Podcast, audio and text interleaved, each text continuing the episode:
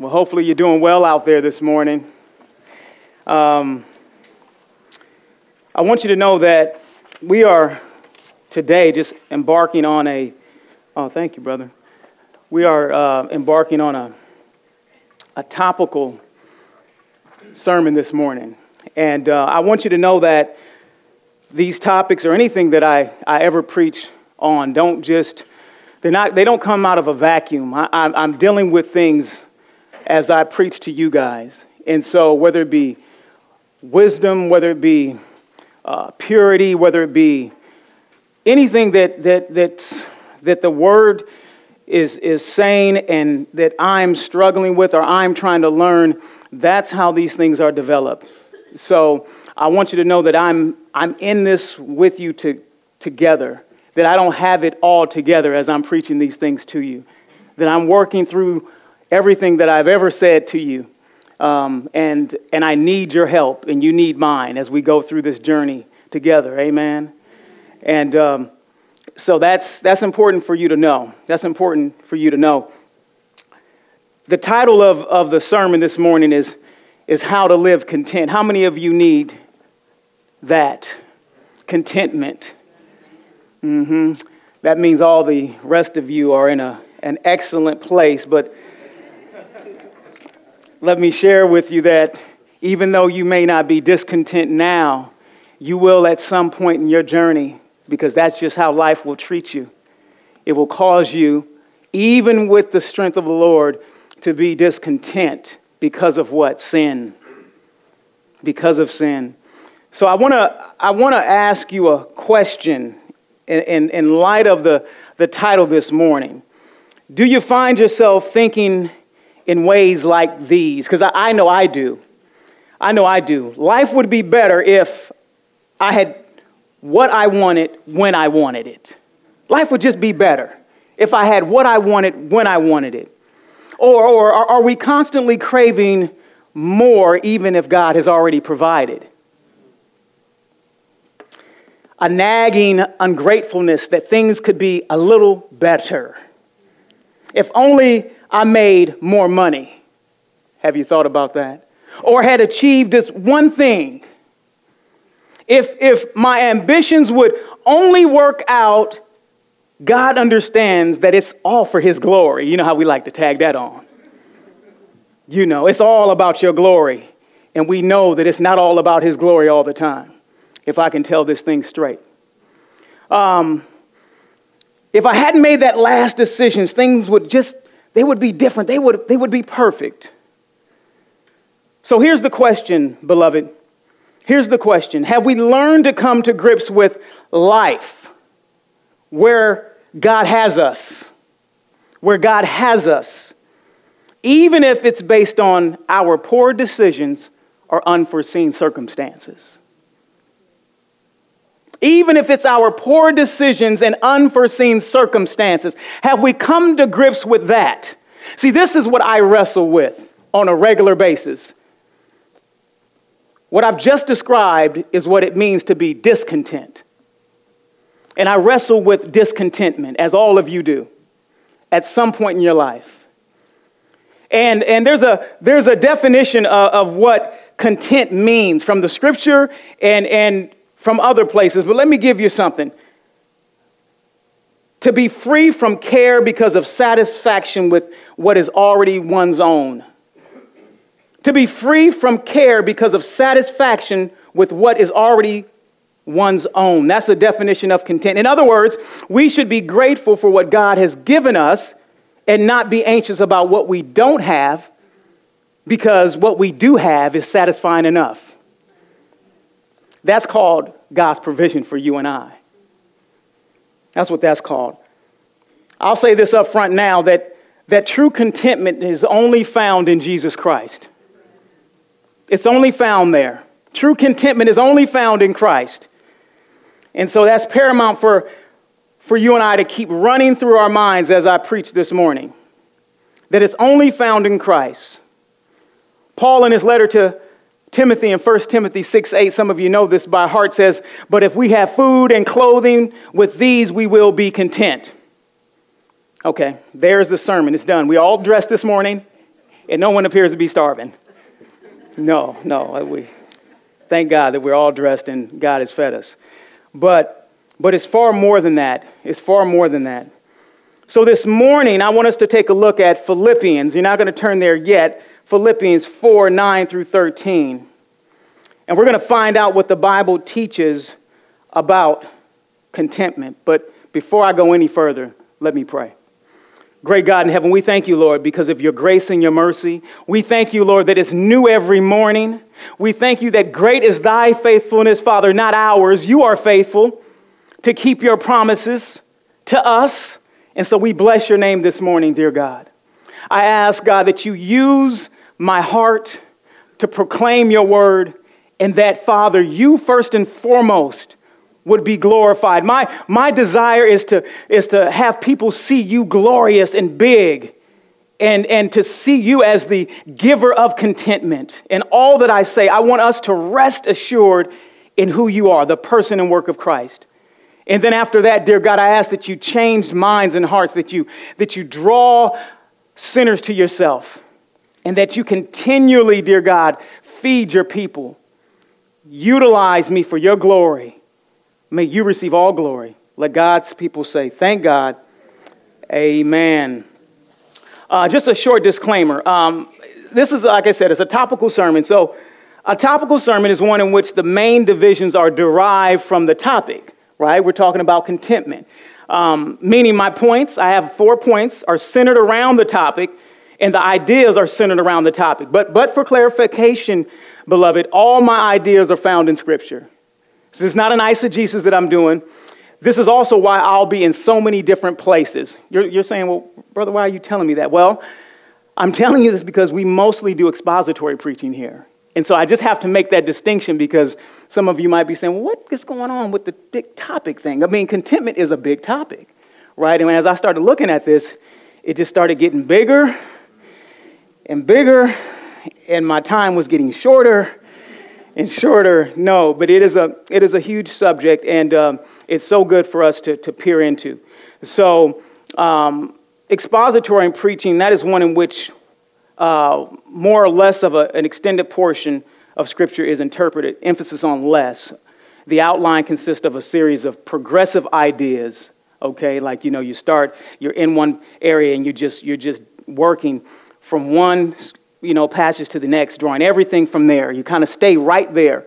So, since we're going to be preaching a topical sermon, I'll be in so many places, but still extracting from the Bible what it means to be content. I just I wanted to get that out of the way as you listen. And like I said, as you're wondering, why is why is Doug going to so many different places? Um, so, I gave you the, the definition before we prayed on contentment. And here's the, here's the statement, here's the proposition, beloved. Christ like contentment is learned. Christ like contentment is learned. And we're going to see that in the scripture. And, and, there are varying situations in life, wouldn't you agree, that give us the opportunity to learn contentment, aren't there? Um, we're going to look at Paul's situation a, a little bit here. So, grab your scripture, grab your Bible, and turn to the scriptures rather in Philippians 1.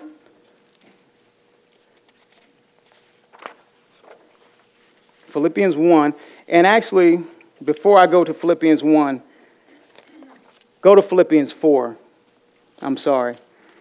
I'm a, I know you're like, okay, already with the turning. Philippians 4. Go to Philippians 4 and verse 9, and we'll, we'll start here to kind of set the, set the tone in regards to Christ like contentment is learned. It says, What do you have, what you have learned and received and heard and seen in me, practice these things, and the God of peace will be with you. Paul says, I rejoiced in the Lord greatly that now at length you have revived your concern for me.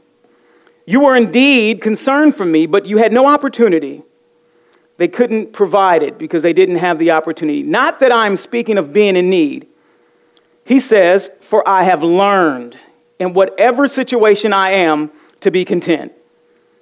He goes on to say, I know how to be brought low and I know how to abound. In any and every circumstance, I have learned, there it is again, the secret of facing plenty and hunger, abundance and need. In this famed verse for a lot of folks, I can do all things through him who strengthens me. I can do all things through him who strengthens me. So, the Philippian church, you guys, Paul is writing to this church, and what's interesting is that he's writing to this church from prison. And he is all about encouraging the saints and giving them joy, if you will. He says, if you read this short epistle, this short book of the Bible, he talks about rejoicing. He says it in the first chapter. Rejoice. He says it in the second chapter. He's all about giving them joy. And so the, the paradox here for us is that a man is writing from prison and has great joy. Doesn't that show you that he's content? Think about that to, to be in prison, you could feel sorry for yourself. Being in prison could, it, it isolates you from others. So you don't, you, you're not able to rub elbows and, and, and actually get the encouragement on a regular basis that you may want. So you know God is providing this type of contentment for him. And so what I want us to look at is Philippians 1 now. Go there, Philippians 1 and verse 12, and we'll We'll pick it up here. Philippians 1 12. He says, I want you to know, brothers, that what has happened to me has really served to advance the gospel, so that it has become known throughout the whole imperial guard. Mm-hmm. And to all the rest that my what? Imprisonment is for Christ. Like I said, he's in prison, family, because he is advancing the gospel. He is moving the cause of Christ forward. I would like to say that contentment, oftentimes, loved ones, is learned in hard times. Contentment is learned in hard times. It's, it's usually not learned when you're on the mountaintop, if you will, of life, whatever that is for you. I'm not just talking about health and money, but it, it could just be things are just going well with your soul, and there's, there's, there's a deep contentment there, right? Because, man, I, I just, life is just is just good. He's saying that uh, I'm in prison and things are hard, but I've learned something here. And I would venture to say that none of us in here have been in prison for speaking boldly for Jesus. I don't have a show of hands. Okay, I mean, maybe someone has. But so Paul's situation is one that may look bleak, but for him, as we'll see shortly, is of contentment and true joy. It is. And so Church, my first point, if you're taking notes, and I know you're listening, is contentment is learned by seeing the faithfulness of Christ. Contentment is learned by seeing the faithfulness of Christ. Look at Philippians 1:19. He says this, "For I know that through your prayers and the help of the Spirit of Jesus Christ, this will turn out for my deliverance."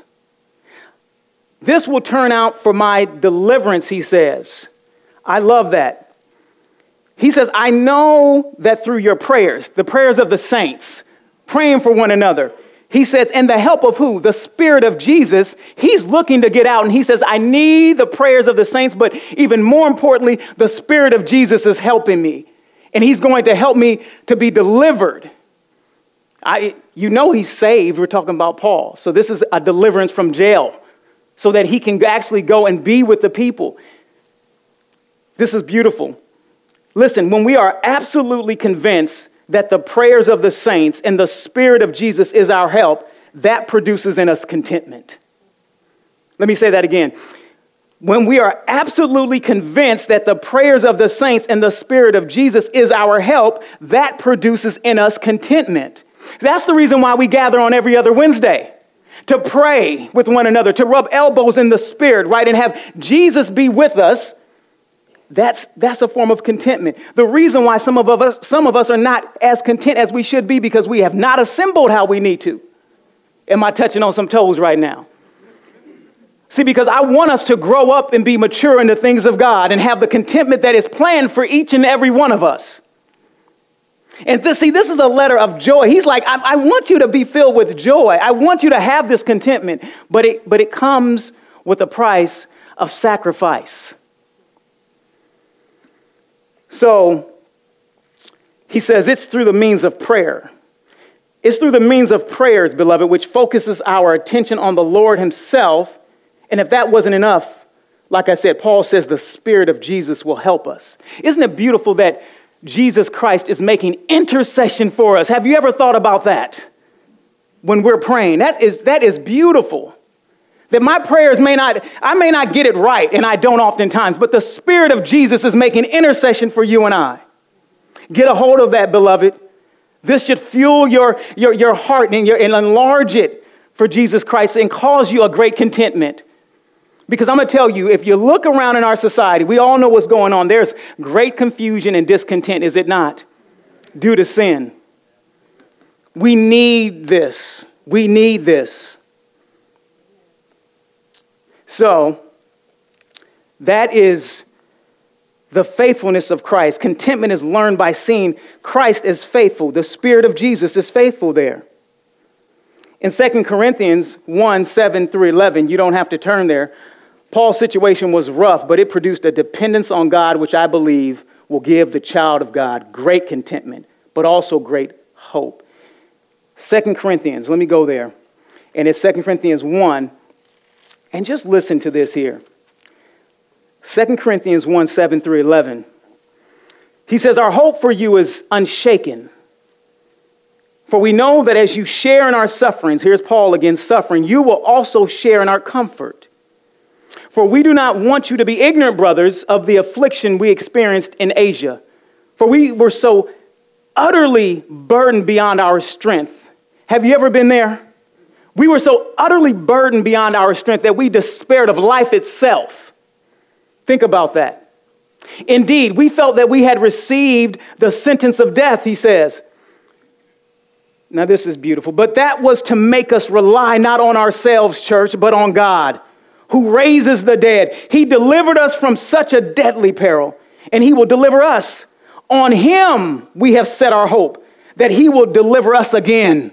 You see how, you see how Paul places his contentment in, in, in Jesus Christ? He says, He will deliver us again and again and again and again. If He saved you, He's going to deliver you. If He saved you, He's going to give you deep contentment. That's a part of it, that's a part of your salvation. And it's beautiful. I love that because without that, I, I can't move on. See, um, I just got some news at work, right? Um, sitting on the phone on a Thursday, and the CEO of the company or VP of the company called and said, Hey, listen, um, there was no better way to say this, but uh, 233 of you guys will be laid off. Now, by God's grace, I wasn't a part of that 233, but listen, because God has given me a heart to actually bear the burden and shoulder concern for other people, my heart broke because I know what it means not to have a job. Can you imagine the discontent that rushed into the hearts and minds of people when they hear that their benefits have left them? Do you see why it's so important to understand the contentment of Christ and that God is the provider of everything? Because, see, without Christ, where do you go when you hear that kind of news? Are you hearing me? Where do you go when you hear that kind of news? How, how do you muster yourself up when you hear that kind of news? See, but this is what I did quietly. No one knows. I'm beginning to intercede for people who may not even know our Savior. See, that is the power that God has given each and every believer. Do you know? See, people will find jobs. Why? Because my Lord will help them. Whoo, that's heavy. They don't know Jesus, but my Lord will help them. Had a man who didn't, doesn't know the Lord. He said uh, he was crying when he heard the news, a manager. I sent, I sent him a text, right? I said, listen, I'm praying that my God will supply your needs. He said, he said, I needed to hear that so much contentment. Am I, am I hitting you somewhere this morning? So, that's the type of God that we serve. That's a faithful Christ. Do you get it? Ooh, I hope you're getting this.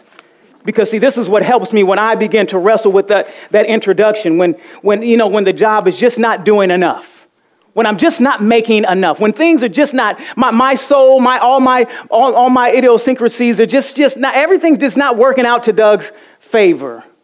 I have to wrestle with this and I say, man, why am I so discontent? And how do I become content? I run to the scriptures, not trying to understand them out of context, but in context to see what is going on with Paul here. He's in prison. Doug, are you in prison? He's writing letters and saying, Rejoice. He's saying in, in Philippians 2, Oh man, be an imitator of me. I'm like, Okay, Lord. Okay, which leads to my second point. Contentment is learned through imitation. Contentment is learned through imitation. I'm talking about life lessons here, saints of God. Those of you who have children understand this, right? But it can also be understood by all of us. Children learn the most from what we do, not what we say. See, your wife and your husband, they know who you really are, not because you tell them that you love them, but because you carry out the very words that you're telling them. We learn that way. And I love the fact that the Bible puts it in there for us so that we can follow this very instruction. So, children, as you know, they, they love imitating us, don't they? Talking like us, don't they? Even their reasoning is shaped by us. They see us and they say, Oh, how is mom and dad? How are they processing that situation? And don't you know we're teaching all the time? and they're imitating all the time. That's why, that's why Paul says, join with me in imitating Jesus Christ, and we'll see that here. So go back to Philippians 4 9. Go back to Philippians 4 9. And, and, and we'll pick it up. He says, What you have learned, hear me now, and received and heard and seen in me, practice these things and then what happens? The God of peace will be with you. The God of peace will be with you. What Paul is essentially saying, beloved, is that his entire life has been laid before those people in Philippi, right? And he's taught them the truth of Scripture, and he's lived godly before them. He says, What you have learned, what you have heard, what you have seen, he says, practice. And I think the key word in that verse is practice. Oh man, we got some practicing to do. We got some practicing to do. Listen, church, contentment won't be a reality unless we commit to it. it you just don't wake up in the morning because you're a Christian and you just get out the bed and like, I'm contented. no. We have to practice. That's what the Bible says. I tried to look that all up in the Greek and the this and the that, and I said, oh man, it just means practice. Is there's not another meaning? I almost got on the phone and called Phil up. I said, no, that's not, that's not necessary. Practice. Practice. How does anyone become better at anything, right? By practicing. The beautiful thing, though, church, about practicing the truth of Scripture is that God doesn't leave you by yourself. Woo, this is getting good. I think it's better from my side. That that God doesn't leave you by yourself. And see, the reason why I get excited about God's word is because this is what happens through study, but this is what happens behind the door, uh, behind closed doors when I'm discontent. And I'm trying to train you and teach you that this is what you have to do. You have to go to the Bible and you have to say, God, I'm, I'm, I'm concerned. And you start seeing all these wonderful truths. And then, listen, your discontent starts becoming content. You start seeing this off the page, like, oh, okay, Jesus, it's not that bad. Jesus, you died for my sins. Jesus, you've set me. Okay, Jesus, my name is written in the Lamb's book of life. Jesus, I've been bought with the price. Jesus, if I if you had not delivered me, I wouldn't even be able to understand your word right now. And your contentment begins to well up in your mind because of the truth of Scripture. And so and so back to the, the imitation here, the practice rather. You know, we, like I said, the beautiful thing about it is that we don't have to, to do it all by ourselves, right? Turn over to Philippians 3.17. And, and listen, and listen to, to Brother Paul. Join in imitating me and keep your eyes on those who walk according to the example you have in us. Brothers, join in imitating me and keep your eyes on those who walk according to the example you have in us. That leaves none of us out. That means that our lives have to be godly and holy. Godliness with contentment is great gain. That means that we actually have to have our eyes on one another. Whew. So it's not just an elder or a pastor or a preacher, but it's each and every one of you who call on the name of Jesus Christ as your Lord. I'm to look at you and to say, okay, that, that's, how I, that's how I walk the walk of Jesus Christ. And this is how I'm learning how to be content. Brother or sister, what, what have you done this week? See, that's, that's what's happening here. That's what's happening here. He says, Brothers, join in imitating me and keep your eyes on those who walk according to the example you have in us. Listen, so much of our discontentment, church, is that we follow the wrong examples. We follow the wrong examples. I'm not mad at Instagram. There's, there's uh, Christians on that or, or Facebook. But sometimes we just follow too many things that are just not good for us. We're looking at things and listening to things, and it's causing you and I to become discontent. And we need to change our focus around. Can I get an amen up in here? See, see, See, God it says, listen, I, I, I, need you to join me, brothers, and follow the examples of, of Christ likeness. Christians, we should be the best examples in the world. We should be the best examples in the world. Because we, why? We follow a holy and a righteous and a just God who has saved us, who has given us a new nature.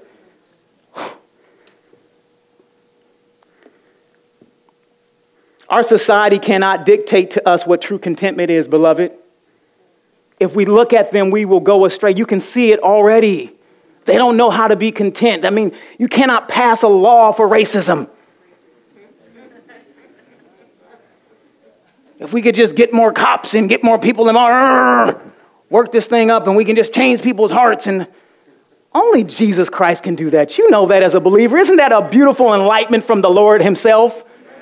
That you can peer out and say, oh, I can see what their problem is.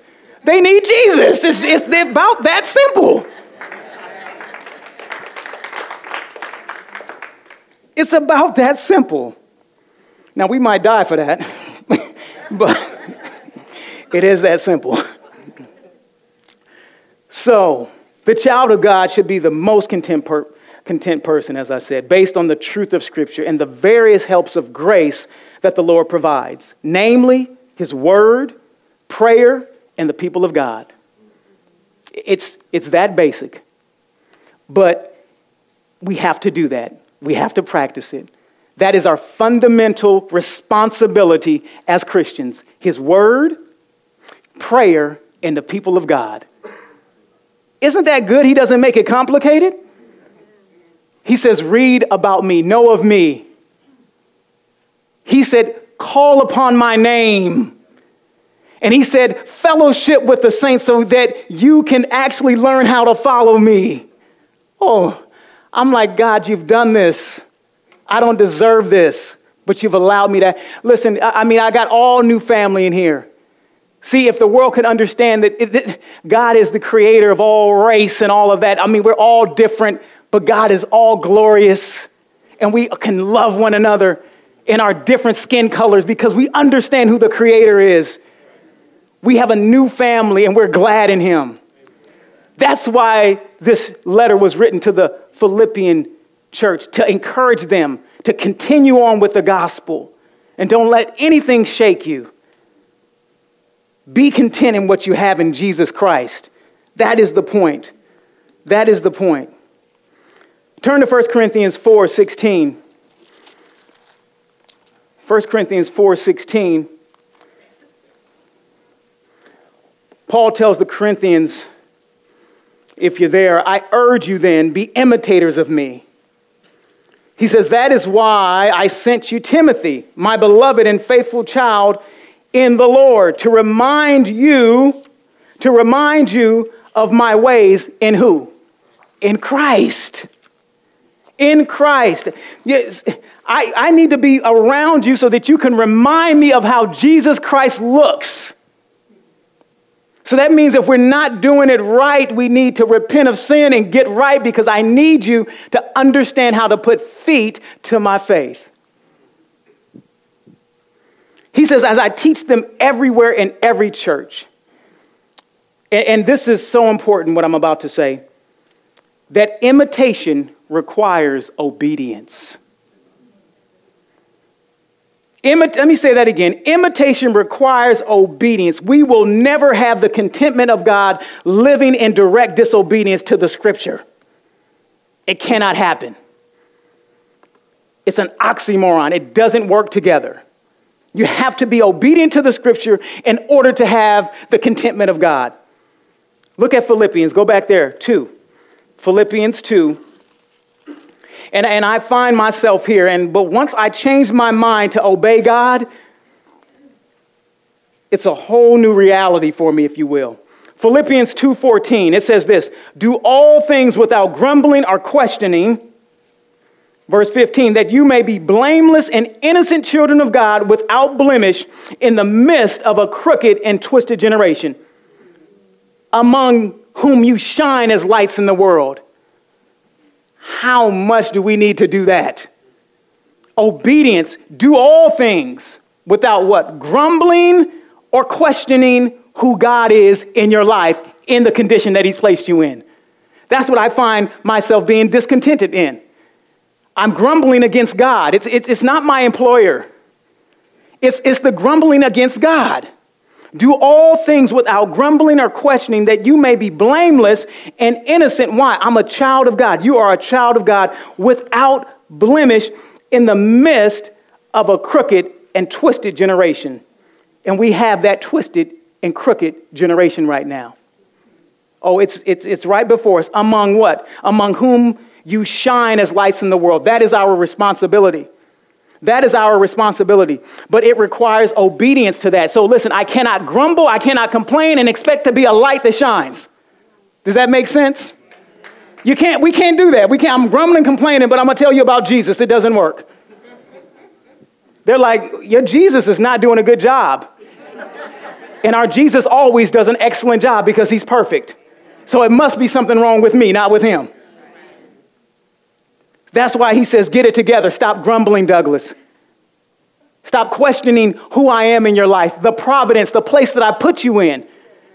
See, this is why Paul can get to first, I mean, Philippians 4 and say, I can do all things through Christ who strengthens me.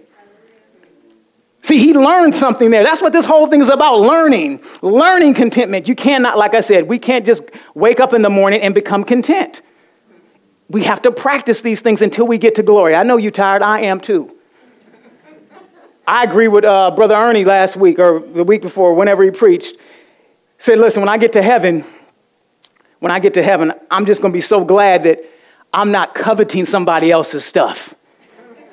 that I will just be totally content. It doesn't matter if Brother Ron over here is living where, whatever he's doing, he could be chilling with Jesus. I'm like, man, I won't even care. I mean, I'll care, but I won't care. You know what I mean? I won't be like, you get Jesus this time, I don't. No, it won't be none of that.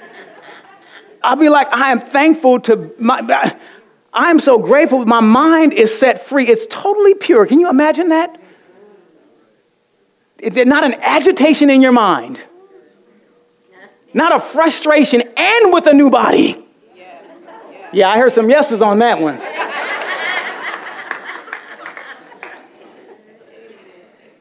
I digress. Um, but we need to be obedient to the word of God. That is my point. Do all things without grumbling or complaining. My third point is this contentment is learned through weakness. I know we didn't want to hear that one, but it was coming. It's in the Bible. Contentment is learned through weakness. The only way we can be content in any and every circumstance is to value our place of weakness. Is to value our place of weak. I, do you value that you are weak and not strong as you think you are? And be dependent on the Lord. That's why Paul says, I can do all things. That's why he was able to say that. Paul said, I can do all things through Christ who strengthens me, right? How can you do that, Paul? How is contentment learned through weakness? How do you do that, Paul? Let's turn to 2 Corinthians 12 9.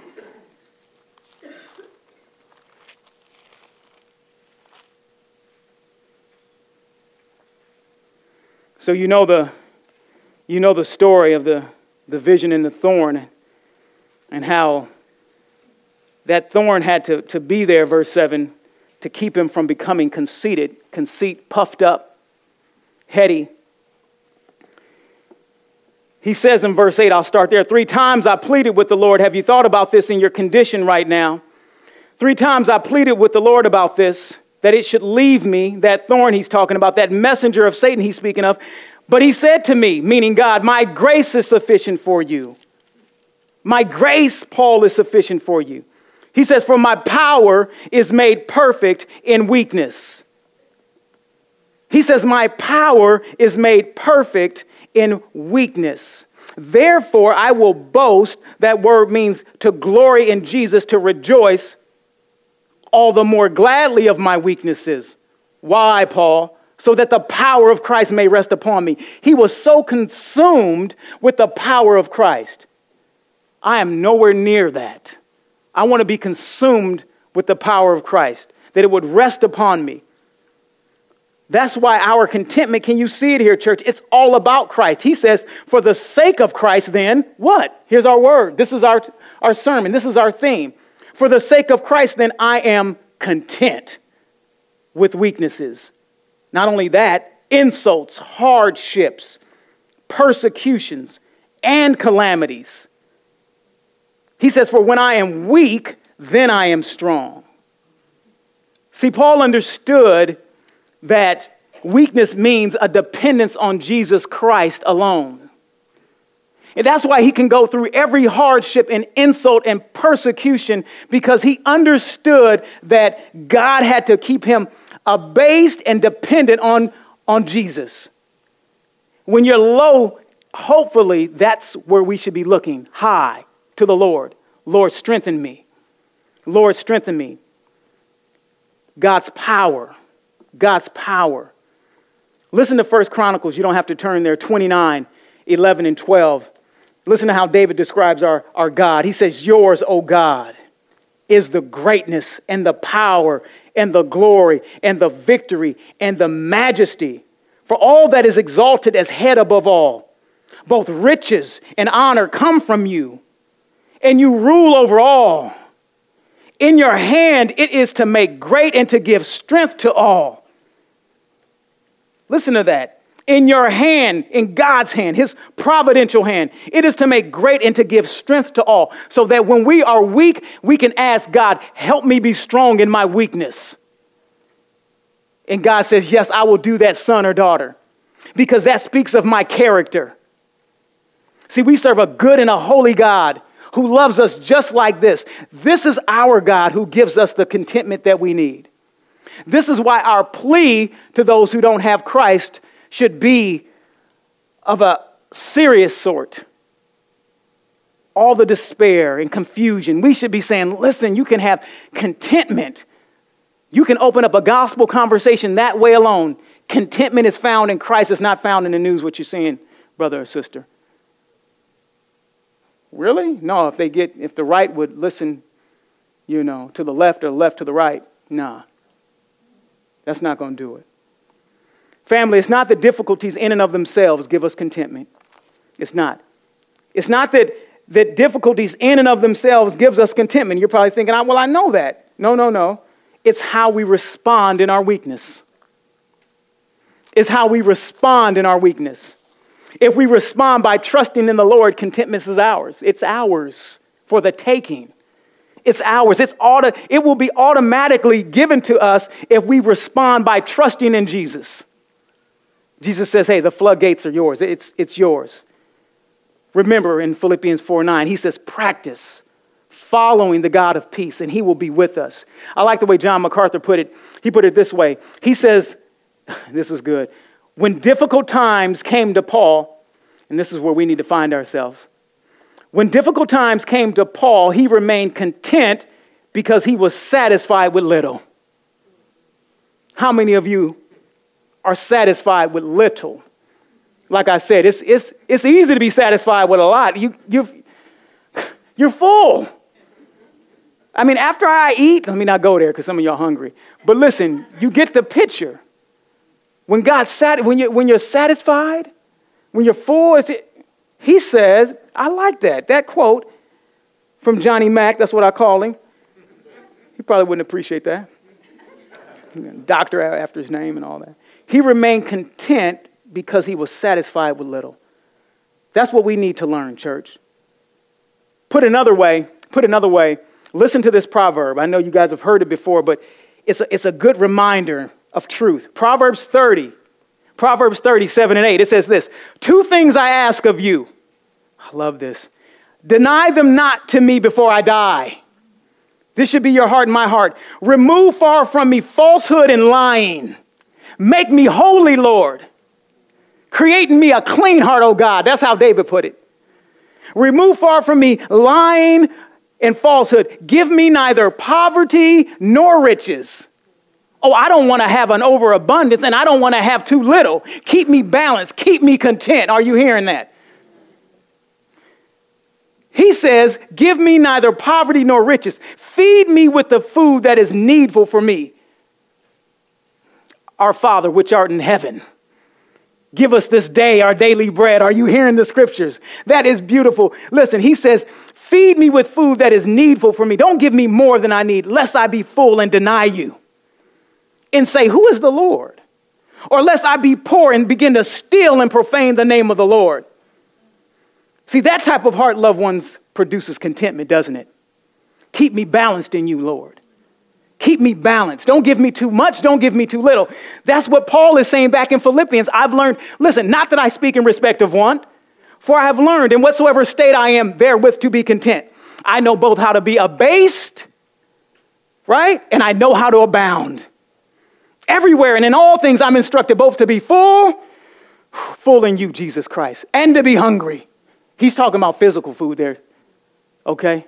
Both to abound and to suffer need. That's that, that's that proverb I'm seeing there. Don't give me more than I need. Don't give me too little.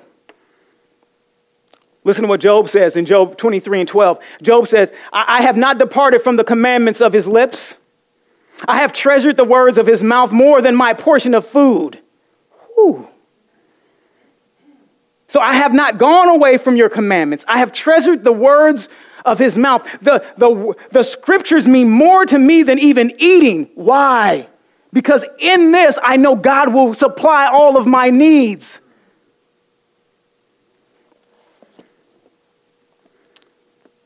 I have treasured the words of his mouth more than my portion of food. Are we starting to understand the essence of commitment? the essence of commitment. God, you are my provider. As long as I have you, I have all that I need. And because I have you, I know that you'll take care of me. I'm content in that. I'm content in that. Point number four, it's our final point. Contentment is learned in valuing Christ above everything. Contentment is learned in valuing Christ above everything. Go back to Philippians 3 8. And in here, Paul, listen to this. He says in Philippians 3, verse 8, Indeed, I count everything as lost because of the surpassing worth of knowing Christ Jesus my Lord. He says, For his sake, I have suffered the loss of all things and count them as rubbish, in order that I may gain Christ you know what's going on here in Philippians 3 8 when he makes that statement? Paul is saying that what I used to think was important, found in verses 4 through 7, his, his pedigree, his heritage, right? What, what, what used, you know, he, he, was, he was steeped in that. He now knows that the righteousness of Christ is far more important. The righteousness of Christ is far more important that comes by faith. He understands that it's not about legalism and the law in that respect. And, and, and he says, I have suffered the loss of all things, and I count them as rubbish in order that I may gain Christ. We find our contentment, beloved, in Christ. And I'm not saying that we don't try and get help. That's not what we're talking about. Actually, we do from one another and from Jesus Christ Himself. Um, contentment is different than complacency. I hope you understand that. It doesn't mean that if, you, if you've lost something, a home, a job, you're working on your marriage, whatever you, wherever you're at in life, that you don't try to uh, fix that thing and work it out. That would be foolishness. But what I'm saying is that we do it through the lens of Scripture and the dependence on Jesus Christ. And if things don't work out our way, we say, Lord, I'm standing still in you. I'm firm believing that you will supply all that I need, even if right now it's pain that you're providing. And I started this out by saying, listen, I'm in this with you together. I vacillate in this. I get strong for a moment, and then I'm weak for more moments. So I have to preach to myself as I'm preaching to you, right? So, I think our perspective needs to be eternal. Listen to 2 Corinthians 4 17. Um, that's what needs to happen. Our, our perspective needs to be eternal. It says, For these light and momentary troubles are achieving for us an eternal glory that far outweighs them all.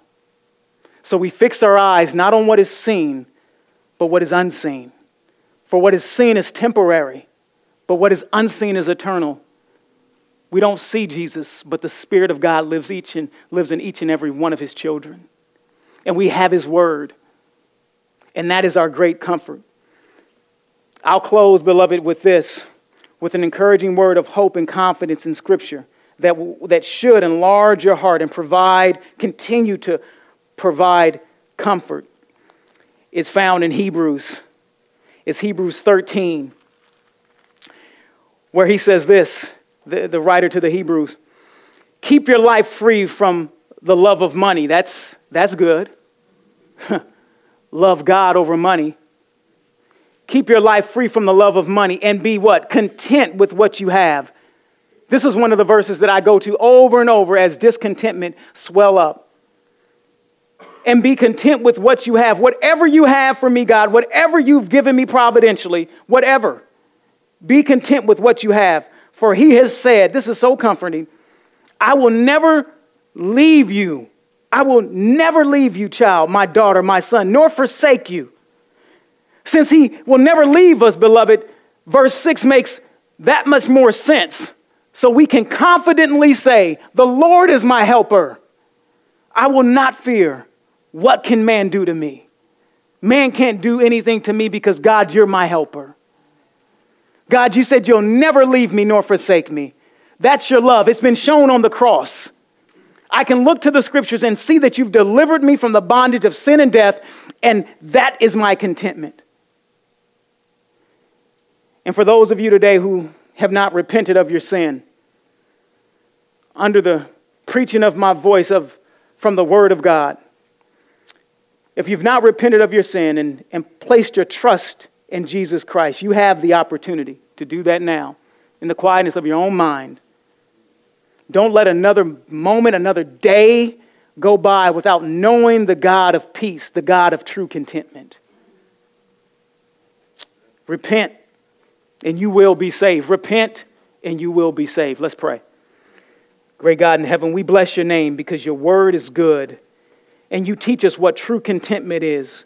If it had not been for you, we would be confused and we would be discontented all our lives. But thank you, Lord, for sending Jesus Christ to rescue us from sin. We love you, Lord. We thank you. Let all God's people say, Thank God. Amen.